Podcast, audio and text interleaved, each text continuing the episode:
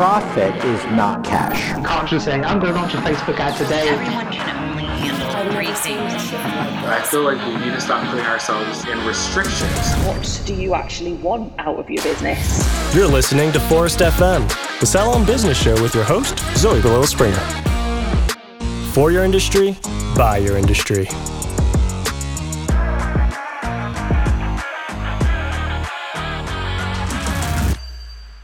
The first time we talked about the recruitment crisis in the hair and beauty industry on the podcast was in October 2017 in an interview with UK based salon owner Sam Pierce. You'd hope that five years later things would have improved.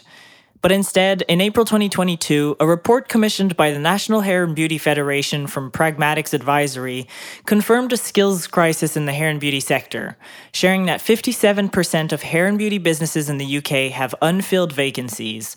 And while the report identifies threats to the future of the sector in the UK specifically, we're hearing salon owners globally also talking about the challenges they're running into when it comes to finding, hiring, and retaining skilled staff. Upon release of the report, the NHBF called on the entire hair and beauty industry to pull together to tackle an interlinking network of contributing factors, both direct and indirect, or as they coined it, the perfect storm of issues that have been steadily building over time, shaping this crisis. The report divvies up the factors into three categories, exploring each of them one after the other qualification and training, recruitment and retention, and then financial pressures. Any one factor is a multi pronged challenge to solve in itself and at different levels, as in employers, businesses, government, and trade bodies. What's worrisome about this skills crisis is that the demand for services, in turn, isn't showing signs of slowing down, which can lead to a dangerous side effect salon owners rushing the recruitment process and making bad hiring decisions, which is exactly what we'll be talking about today with a guest you've heard from earlier this year on the podcast. According to a Harvard Business Review article from 2019, only about a third of US companies report that they monitor whether their hiring practices lead to good employees. Few of them do so carefully, and only a minority even track cost per hire and time to hire. And yet, a bad hire can have a massive impact on your business. It can affect your brand and its reputation, employee morale, and culture. I mean, those are just the ones that we talk about the most, right? And I think everybody listening will already know and understand that. But what about the financial implications? Would you be able to put a figure on how much a bad hiring decision could cost your salon or spa? I, believe there are quite a few interlinked factors, direct and indirect, that uh, have steadily built over time to create some real challenges for us to recruit. And and I'm talking as a salon owner as and as a recruiter. I think recruiting for skills and experience has been the biggest challenge so far. For example, only in March this year, in the UK only, we had you know 50% of vacancies across the board were unfilled. The most um, cost effective recruitment channel may not be the most appropriate or successful method, as you know, um, because it may not bring you the number of or quality of candidates that you need in a timely manner. And I think it's it's it, it's one of those things that you will need to see with your, your own business in terms of um, what has worked for you in the past and why. Stefania Rossi's journey within the industry, combined with her extensive business management and specialist recruitment skills, led her to create Stefania Rossi Recruitment, an international recruitment agency for the hair and beauty industry. She prides herself on her ability to motivate, retain, and develop great teams, and her recruitment agency solves a key challenge that most salon owners face finding talented stylists and therapists. But Stefania is also a proud salon owner herself, and therefore is no stranger to the current realities of a sector, which is why today's conversation will have her engage from either and sometimes both standpoints.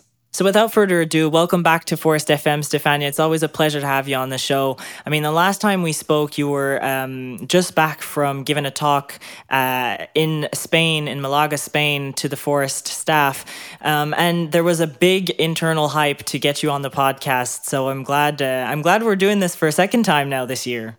Oh, thank you so much. It's always an absolute pleasure to be here on on the podcast and and talking to you, Zoe. Well, the pleasure's all mine, Stefania. I mean, our conversations are always very insightful, and it's a pleasure to have them with you, especially considering how these topic that we tackle, you know, recruitment and retention, can be quite um, charged sometimes, you know, like salon owners have been struggling with this quite a bit in the last few years. So obviously today, you know, we've agreed to talk about the true costs of poor hiring decisions.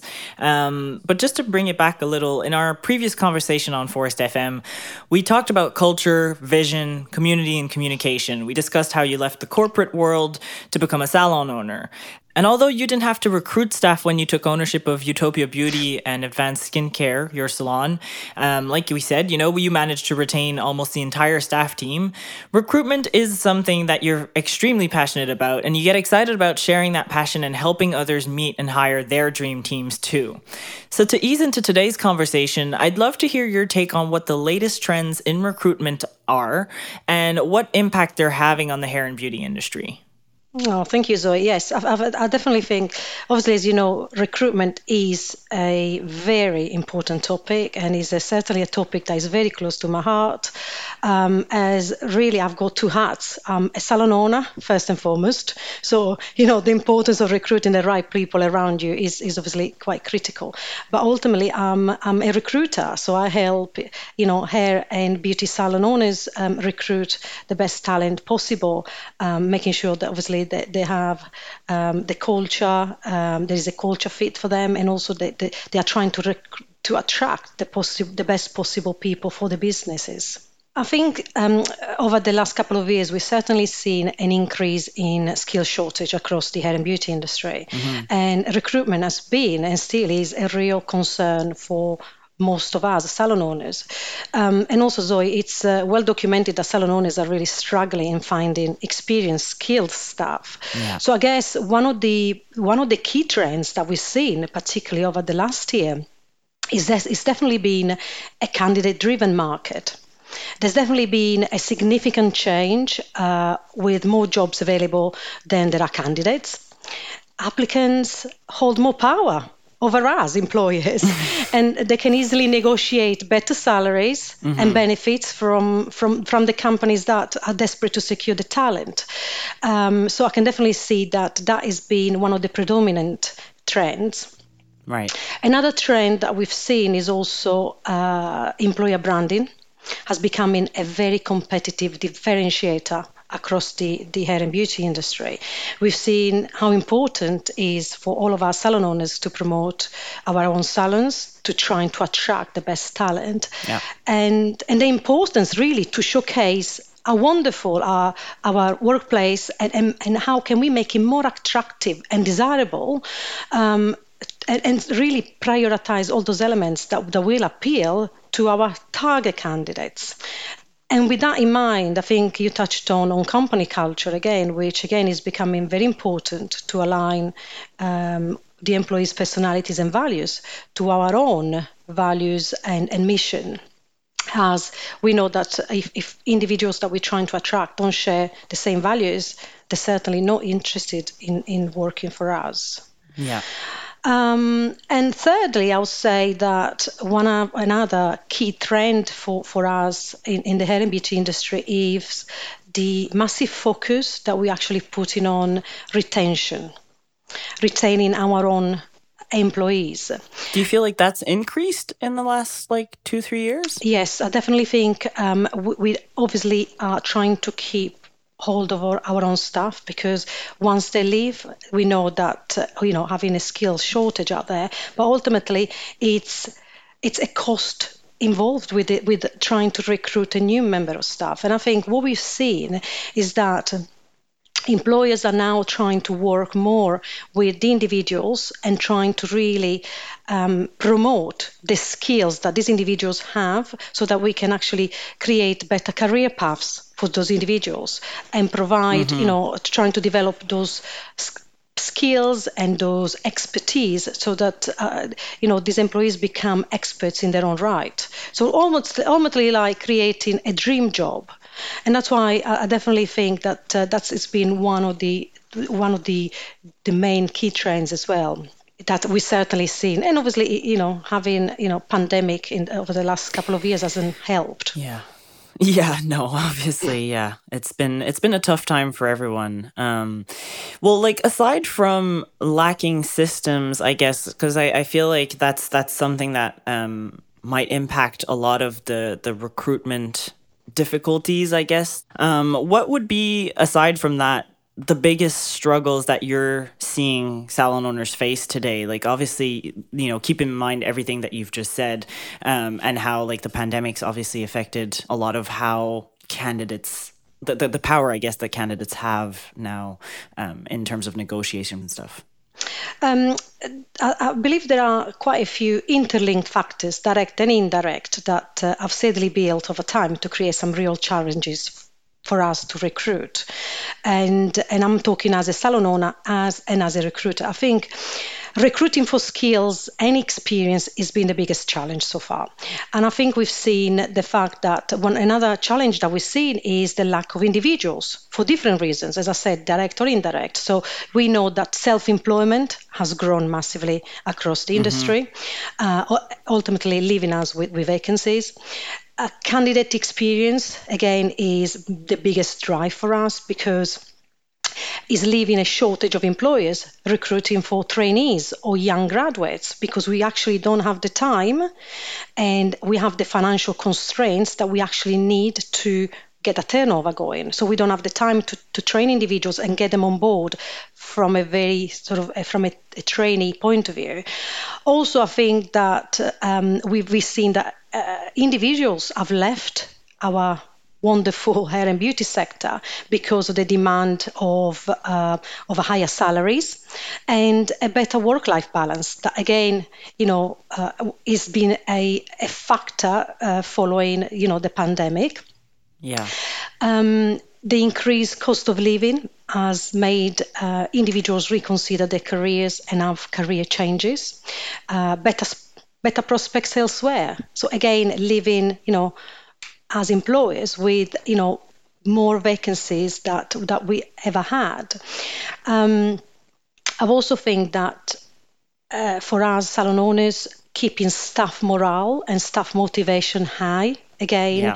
given all the changes that we've been thrown at over the last couple of years, has been um, again a, a, a, challenge, a challenge that perhaps we were not prepared uh, to and we didn't know how to deal with. You know, yeah. we had to, you know, motivate ourselves. We had to drive a business. We had to drive a business to keep it open although we were closed. So I think that has also had an impact. And um, I think we shouldn't forget that uh, clients' loyalty as well, because you know it's it's a big worry as well for us. You know, yeah. this is a challenge that we have when we have vacancies and when we can recruit a member of staff fast enough, what's going to happen to that client? Uh, you know, they were obviously, you know, very keen and um, keep coming back to the same therapist or to the same hairdresser. Yeah. Um, and you know getting clients coming back so that is also been this is also a, another massive challenge for us in the industry and last but not least, as you know, I'm very keen on processes. yeah. Um, and I think also the, the lack of, of, recruitment plans in place has also been a um, a major factor. One of the factors that pos- possibly scares us because uh, when I talk to salon owners, recruitment doesn't is, is very much a, a reaction uh, a reactive process rather than actually have, having the process well embedded into the, our overall business strategy and, and yeah. business plans yeah, because ideally you'd love to have those kind of plans run through like the entire year so that whenever you do have a vacancy, you have something to fall back onto, right? Absolutely. And having, you know, that process that you can follow immediately and have, you know, potentially even a, a pool of candidates that you can you can call on uh, immediately. Uh, but like anything, it's it's the rush of dealing with a process that mm-hmm. we're not mm-hmm. used to. And to be honest, sometimes you know recruitment is um, is a process or is one of those activities that you either hide, you either like or hate. yeah, yeah. Uh, well, you're talking about rushing the process, and I feel like one of the dangers with that is to have either make a bad hiring decision or end up just in general with like a bad hire. You know, you realize you wake up one day and you're like, oh God, okay, this was not this was not supposed to go this way. Um, but, uh, and we'll be talking about that a whole lot more, obviously. But before we do, I want to make sure that we're all on the same page. It might seem like a very simple kind of thing to think about, okay, bad hire, we all know what that is. But I do want to make sure that we kind of define it so that when we're talking about this throughout the episode, we have a common definition to refer back to. So, what would you or like who exactly are we talking about um, when we're talking about bad hires? Like in your book what's a bad hire? So the definition of a bad hire is when we've selected an unsuitable candidate for the role and they are not fit to perform that particular role and very often this is not just down to the candidate but i firmly believe that there are two critical factors of bad hire and the most common factor is to have unclear job descriptions and mm-hmm. poor interviews. And obviously, that will lead us to poor hiring decisions. So definitely, a bad hire is someone that has not um, has not made it.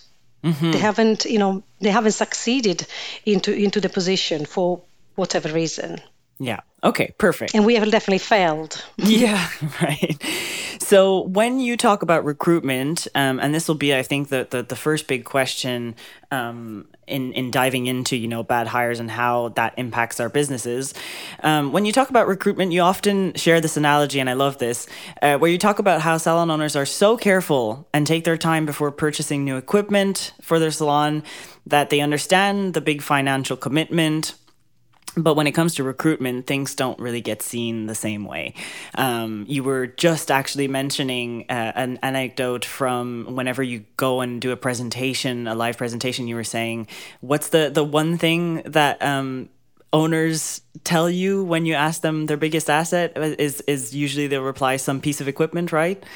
Yes, and, and it's crazy, isn't it? And and I, I it took me a few years to actually um, come to this because I what, what I usually start um, a, a, presentation. I usually say to, to, to salon owners and employers, what um, is the you know the biggest asset in your business and nine out of ten is the biggest most expensive piece of equipment so that came to actually think, you know, when I, and I, I, was one of those, you know, when I did needed to to increment my treatment menu. Mm-hmm. I would go out there. I would do as much research as possible. I would do competitive pricing. I would check um, the, the, you know how much would it cost. Uh, what is the performance? I want to have a treatment. I want to make sure that I would you know I get the, the, the, the supplies to come to terms. And sometimes it takes about three to six months before I actually made a financial um, uh, commitment. Yeah. So for me, you know, I was, I was, I'm always a little bit shocked when, you know, we always say our biggest assets are is, is our equipment, and actually, no, our biggest asset is the people, uh, the employees that work for us, because they either make or break our business, and mm-hmm. without them, who's going to operate the equipment anyway? Yeah, yeah that's true. That's very true. And yeah and and you're you're so right when you say you know employees make or break our businesses. I mean at the end of the day it's like there if you if you have if you don't have the right people and the right team and and you know things going smoothly it can have an impact on your clients it can have an impact on your culture it can have an impact on your finances like i know and it's crazy. I, am going to give you some statistics um, for example only in march this year in the uk only we had you know 50% of vacancies across the board were unfilled and the average, which is crazy number, isn't it? It is. It is yeah. very worrying. Yeah. And the average time to actually fill those vacancies will be around 16 weeks which is so long when you compare it to um to just like the average time it takes to fill a job like in all sectors like kind of combined in in the US I think that that time is like between something like 36 to 40 days or something like that Hmm. And and 16 weeks, like we're talking over 100 days at that stage. Like it's it's triple the time. It's crazy. it, it is. It is. And if you think, you know, the, the loss, as you said, the revenue, uh, the impact that is having on the teams that you know are, are taking over the, that particular piece of mm-hmm. work, they overworked, and also on the clients because if you have a waiting list of clients that you can serve, ultimately they go elsewhere. Yeah. Just to come back to that like that question that you ask salon owners when you do a presentation right? What's your what's your bis- biggest valuable asset? And people answer equipment instead of answering staff. Um, i wonder if that is perhaps because when we talk about you know a bad hire and, and the impacts that it can have on your business we typically default to like saying the impact on the culture. But maybe we don't talk about as much anyways about like the financial cost that comes with a bad hire like putting mm. a number on it and actually seeing it for what it is you know also from that perspective because it does have a financial impact so i was mm. wondering if we, maybe we could try and put a number on that like how much does it cost or can it cost a salon to make a bad hire? Um, when i was doing the, some research i mean i could i couldn't find anything specific to the hair and beauty industry but i mean i'm sure with all of your connections you might have a number. Um, but i did find that in the us the median cost per hire and this is like across industries across sectors um, median cost per hire is 1600 uh, in and around, while the average cost per hire is then 4,400. Um, so, and then when you're talking about the cost of a loss or like a bad hire, that can cost anywhere between $4,000 and $15,000.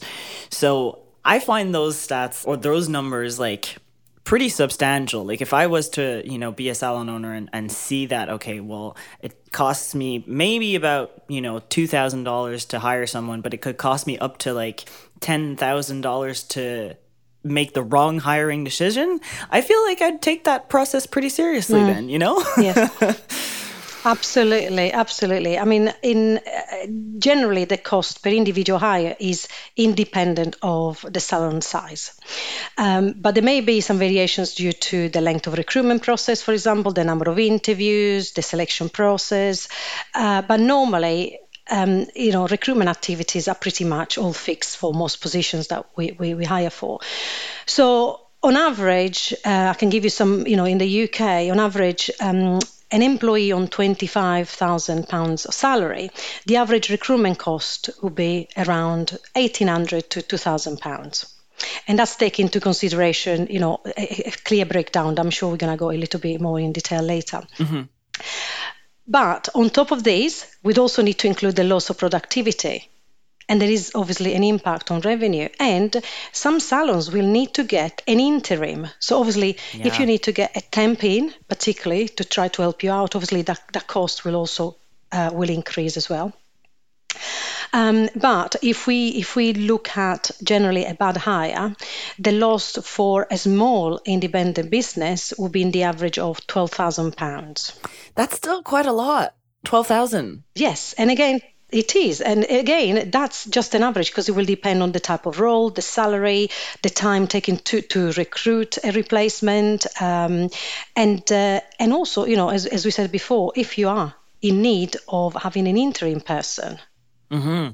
So it, it, it really does open your eyes up a little bit, thinking actually, you know, it's it's very important that I do take the recruitment process and um, and and I do take care of my employees and I do try to to keep them and retain them. Yeah.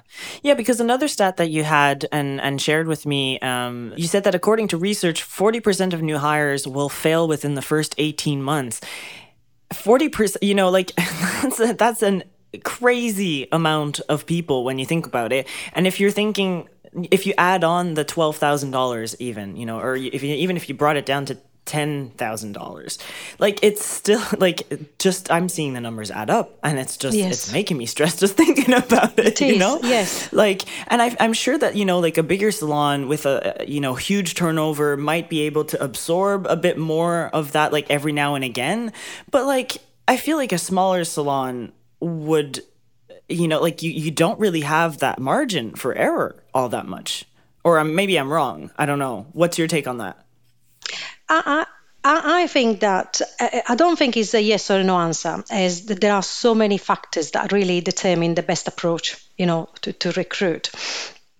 But I also think that it it really puts a priority about how how do we recruit.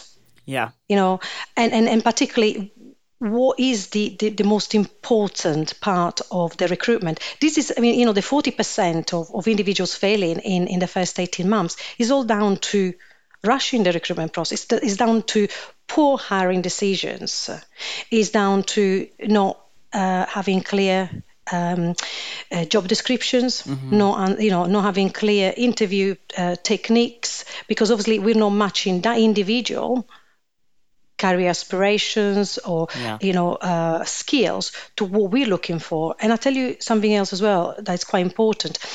We and I put myself into it, um, you know, uh, many years ago. We have a tendency in the hair and beauty industry to recruit for now. Mm-hmm.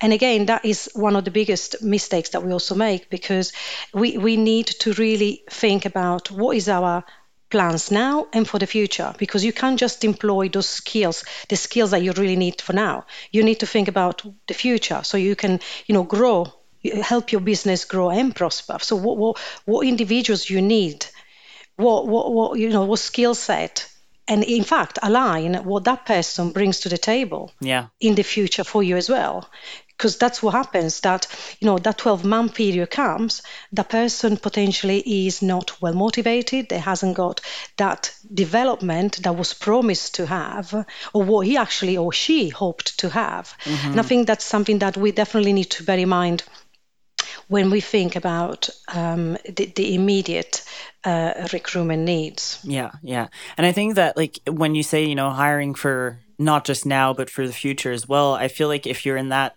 mindset and that, like, headspace, you'll probably also put yourself in positions where you can talk to more people, build like a network, uh, you know, like build that pool of applicants that maybe aren't ready to work for you just like now today, but they might be a good fit for you in a year's time. And, you know, if you have that pool, if you have that, if you have been doing that networking kind of ongoing process, you might have a bit more, um, you know, people to reach out to than just like being subject to just waiting for the CVs to come in, I guess. Yeah, absolutely. And I think this is all down to your um, it's your recruitment strategy. Mm-hmm. How you're going to be a sourcing. So something that is always on on top of your agenda. You know, we we as you, as a reactive, obviously, we we tend to go and spend huge amounts of money on job adverts.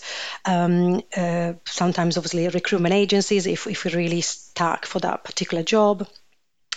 Um, but you know, sometimes we need to think about you know getting those networks going in the community, uh, building better relationships with colleges, uh, having and hosting open days for potential employees, open your doors mm-hmm. to, to potential employees, and actually showcase how wonderful uh, your business is to, to work for. And even I usually I use this all the time. I might not have a vacancy there and then, but I do try to host you know open evenings every three months if, if I can and get my team involved. Right. Get them to perhaps do, you know, little videos about them saying, you know, I've been working for Stefania for X amount of years. This is what I love about my job. This is what, and I think that actually really inspires other people as well, and is another way of uh, promoting your business to to a potential person out there. Because the wider audience that I believe you can attract, but the better prospects you have as an employer to to to, to obviously fill the vacancy in a, in in much in a quicker way and in a uh, less costly way, I would say. yeah, yeah. Well, speaking of costs, um, you said, "Oh, we'll probably break that figure down um, later," and I would love to do that because uh, we're talking about sourcing costs and interviews and onboarding and all that. So, the you said that the average cost to hire uh, or fill a vacancy is around eighteen hundred to two thousand pounds in the UK. Where is that kind of like figure breakdown to how much like on average are people like spending on sourcing costs, screenings, interviews, onboarding, training? Sure. Um, so generally, this is what I see um, most of the time when I recruit, uh, for myself and for other salons. So obviously, job adverts, recruitment agencies, are average. Obviously, recruitment agencies, we're talking about thousands of pounds because um, it's a percentage of, of a gross annual salary. Yeah. But if you if you were to do a job advert, for example, sponsored, you, you are looking around 500 pounds. Uh, to 600 pounds. You then have all the screening costs. And again, this is down to your hiring manager. So this is literally how much would you spend? I usually say two or three hours a day for how long, depending again how many mm-hmm. CVs you've got to. Uh, so you need to put that into the equation. Um, that it is all about hours spent. Yeah. Um, interview costs. Again, this is down to time. Mm-hmm. If I was going to cost my time two or three hours a day for say a couple of weeks, again depending on the, the volume of, of, of interviews, again that is a large you know proportion of, of money allocated to, to, to that and yeah. then you've got all the onboarding costs and that can be you know again hundreds of pounds sometimes even we're talking about thousands of pounds here. Um, I mean, when I said 2,000 pounds, I was quite generous because, for example, training can be internal, can be external. But then if you look into equipment training or external training, which is specific certification with your suppliers, you'll be looking at including travel expenses for your new employee. You'll be looking at accommodation for that new employee. Mm-hmm. And then let's not forget about uniforms yeah, yeah, as well. And don't forget about you know the shadowing and the mentoring. So you're taking away your current team members to obviously help you know settling in the new team member as well. So obviously that has a bit of an effect on loss of revenue as well for your mm-hmm. business. So loss of productivity there again. Yeah. And um, and another thing, obviously, when you have a new member of staff, you know that they're not going to be producing 100% immediately. So for the yeah. first, you know, four weeks, they might only be doing 25% of, of, of productivity for your business. You know, the next eight weeks, you're going to be increasing to 35 to 40%.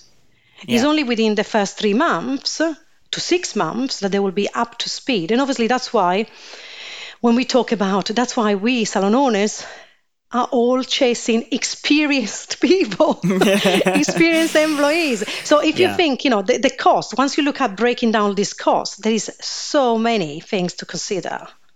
I mean, if I, if you if I'm going to give an example, I, have just taken on new uniforms for a couple of, of, of my receptionists, and every single uniform per person, because you need to give them a couple of changes and new shoes and things like that, you're looking at about 300 pounds per person. Mm-hmm. Yeah. You know, and that is thing that oh, it's it's a cost. Yes, it's a cost because you know in the meantime we're not. We still have to to make sure that we we are bringing in some some revenue. Yeah, yeah. So for salons who you know maybe are struggling to get an abundance of CVs in or just generally speaking have a small pool of applicants to speak to would it be, you know, the, would the cost per hire figure be something to consider in terms of tracking and and diving into?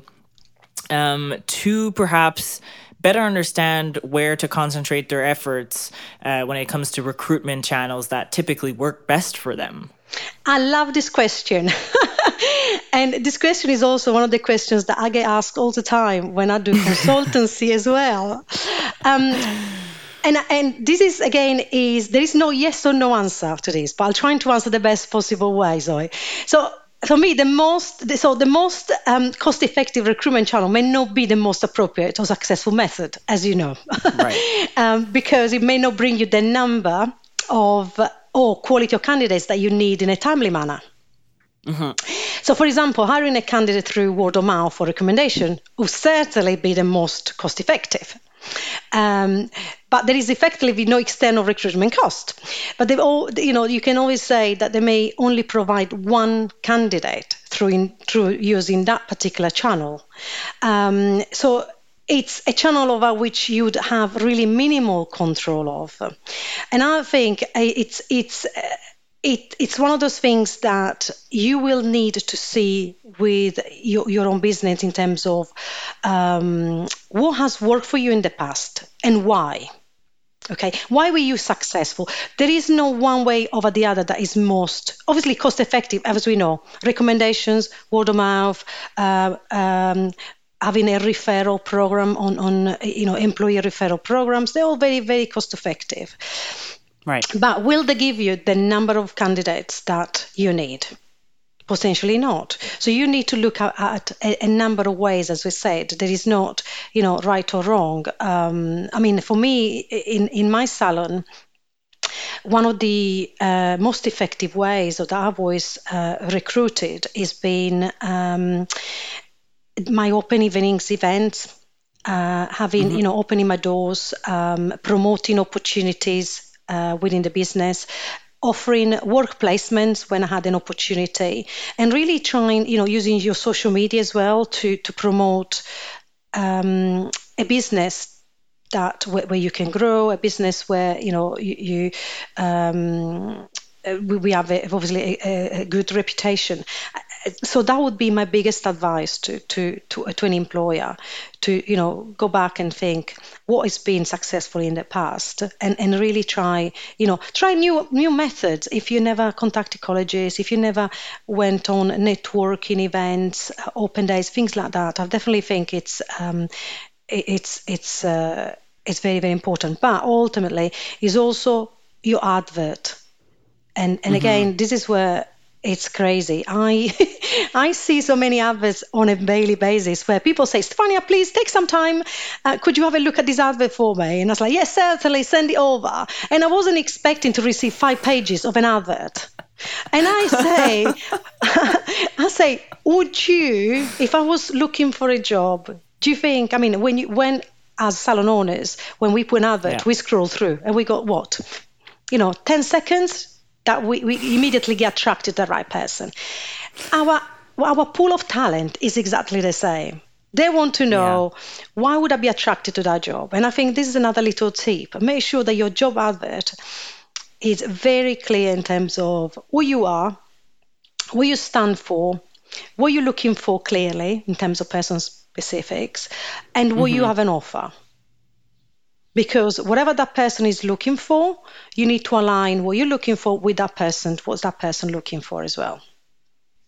I think we need to be very mindful that individuals are motivated by different things. So when I'm looking yeah. for a new position, as salon owners think that the biggest most important key factor for the employee will be the financial reward. And actually, we don't push, you know, our, the cultural environment, which now is becoming, as we when we started our conversation, Zoe, is so important for individuals.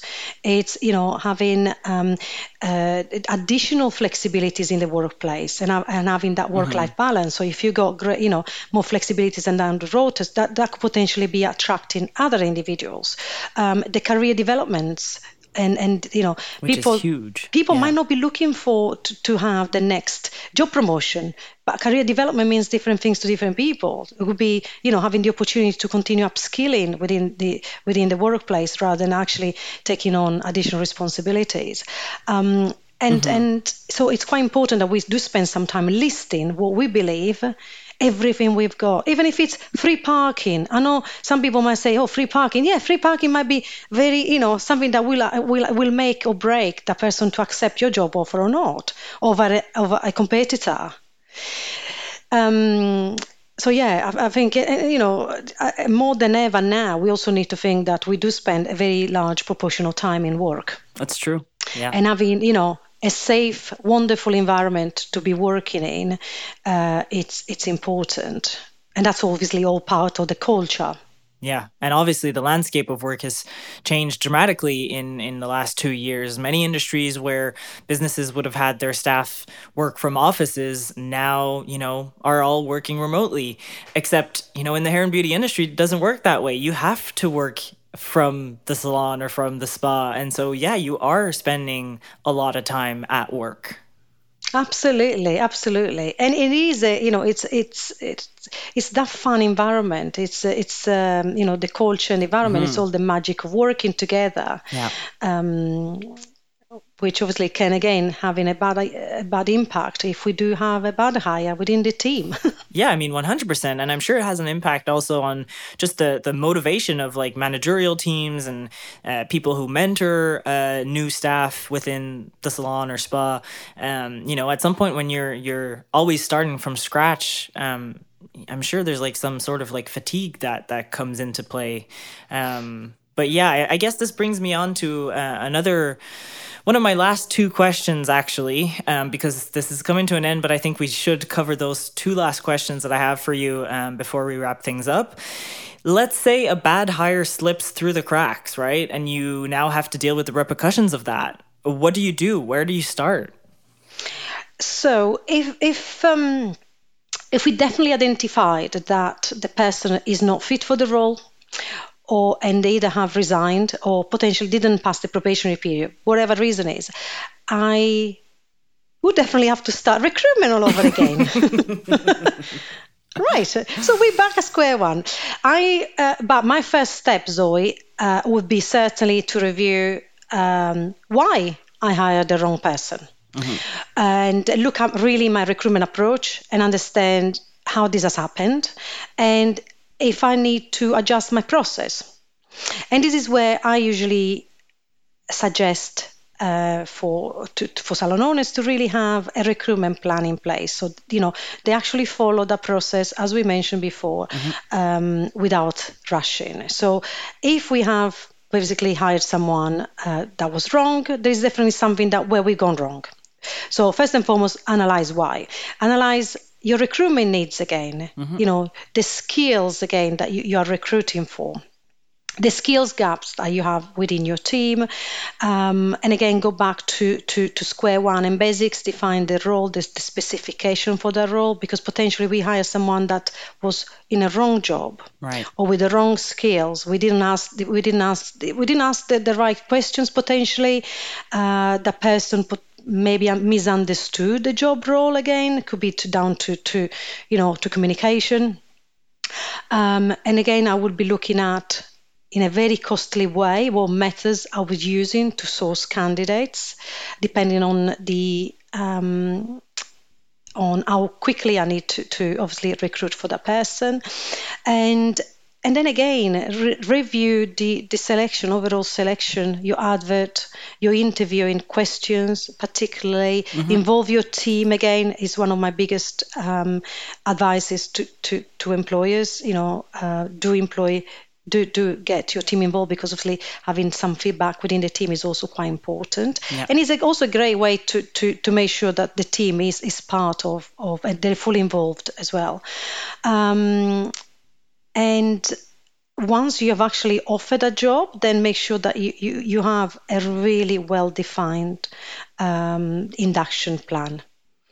Because again you know we know that um, again, induction inductions could be one of the reasons why individuals are left to leave because they don't feel that they actually signed is, is what they signed up for. Yeah, they don't feel the support. Yeah, and they left yeah without support, without motivation, and without really the the this the, the equipment, uh, you know, the, the support methods that they need to succeed uh, with, with their role. Right.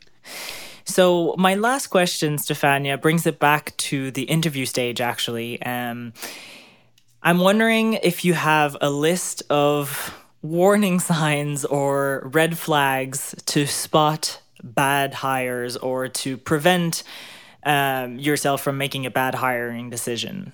Yes, so uh, I'm going to be now answering as a salon owner. so for me, it would be um, the, the, the questions I ask usually when I involve my so the first interview will be with myself and I'll be asking certain questions and then I will get uh, if if that person was successful and you'll be again in, invited to the second interview, that person will be asked exactly the same questions. And this is here is the biggest red flag where we have definitely identified bluffers, what we call bluffers, because they've they've you know uh, they they've answered me in a way, and they've actually answered totally different information to the second type of, of, of uh, to the second interview. And that's why it's so important that we also take notes and we are consistent with, mm. with our interview process because then we can go back and check. So for me that would be um, one of the biggest uh, uh, number one flags. The second one would be if the person is overconfident during the interview or over familiar, mm-hmm. uh, thinking that you know they have a great connection with you, and um, and then they, they actually think, oh, I've got a job in the bag. Right. So again, that it's, it's it seems you know kind of mm. um, when they asked about can we uh, do you have uh, references someone that we can contact in the case that you'll be successful and again at that at that uh, stage, if they're a little bit cagey or not very clear about what to contact, for me that is always a bit of a an alarm, an alarm bell. Uh, right. Another alarm, another red flag would be if if I was asked if I was asking them to to be bringing certificates and qualifications, for example, um, and they would forget to bring information as part of the interview process. Again, I'm like, mm, how interested are you? And another one that for me is very important is if the candidate has actually done any research over our business. And this is one of the most important questions I always ask about what do you know about us? Right. Why do you want to work for me? If they really want that job, for me, it's, it's a big sign that they've actually done enough research. Uh, they know exactly where to park, what time they need to turn up at the interview because they've already seen the area, they've done the research about the area, the location, and things like that, and they know well, they know enough to be wanting to to work for me. Right. Um, so yeah, I guess that's that's kind of like you know my big, the big my ones. personal, yeah, the big ones, I guess for me. I think they're pretty big, yeah. um, listen, Stefania, this has been absolutely fantastic. You obviously have a wealth of knowledge in the recruitment sector. Um, I said this earlier um, when we started the interview, well, just before actually we started the interview. Um, you are the founder of Stefania Rossi Recruitment, an international recruitment agency for the hair and beauty sector. Um, but you're also working on Hidden Talent, which is a free resource um, also related to recruitment. Yes. So maybe I, I, I would love to hear you you a bit more on that specifically, and also maybe if you could just share, um, you know, how people can reach out to you, uh, where they can find you online. Thank you, Zoe. Um, yeah, Hidden Talent was launched uh, a couple of years ago, uh, and I'm in the process of um, updating all the content. Mm-hmm. It's an online resource and was very much developed in um, in answer of a skill shortage and helping hair and beauty salon owners getting candidates to be more employable, better uh, informed about how to present themselves to us as salon owners, yeah. and and there'll be a database so uh, individuals could just um, upskill themselves through loads of videos, content, uh, little helps, uh, getting inspiration from you know individuals in, in the industry and ultimately be an opportunity for them to ask for help. I don't know how to write a cv uh, drop the cv in there so you know i could sort of see and and it's totally been a labor of love which i'm very passionate about. It's going to be relaunched in the next few months so um, watch out for that. Um, yeah but it's, it's to really help individuals become more employable and for employers to have a little bit more help in terms of getting better skilled uh, and prepared candidates through the door. The easiest way to contact me is uh, on my website, stefaniarossi.co.uk. Um, my email is there. Um, yeah, drop me a line. Um, that's that's the easiest and quickest way to get hold of me. And it's been a, an absolute pleasure talking to you, Zoe. You and I could talk forever. I know, I know. It's always it's always such a great time and I feel like we always have, you know, a lot of things to bounce off each other, you know. it's just like, "Oh, yes, this thing. Oh, and this other thing. Wait. I have another idea too." Anyways, but it has been absolutely fantastic. I can't thank you enough once again for your time and all the insights that you share. It's really really appreciated. It's always a pleasure and it's been an absolute wonderful time spending time with you, Zoe, as always. Thank you. The feeling's very mutual. I'll see you soon. I want to come back to the report commissioned by the NHBF, but more specifically, the recommendations that Pragmatix Advisory made according to their research and their survey and all the interviews they did. Here are some of the things they came to. A program of complementary and far reaching measures from interventions in the early stages of training, including improved college courses and better marketing of the sector, to tackling the factors impacting on business growth. And having the hair and beauty industry set the standards it wants and needs would go some way to addressing the skills gap. Specifics include better marketing of careers, improving college courses, improving relationships with schools, increasing funding provision, establishing support networks for business owners and professionals, ensuring ongoing training and reskilling, and there's plenty more potential interventions at government, industry, or salon levels that are um, listed in that report. So, for those interested, the report is titled Careers at the Cutting Edge Tackling the Skills Shortage in the Hair and Beauty Sector, and it can be found linked in today's show notes. Thanks for listening to Phorest FM. If you've enjoyed this episode and you'd like to help support the podcast, please share it with others, post about it on social media, or leave a rating and review on Apple Podcasts. As always, you can head over to phorest.com forward slash FM to catch all the latest from the show, as well as check out the links and resources mentioned throughout the episode. And if you've got any feedback, be sure to let us know. Send us an email at phorestfm at phorest.com.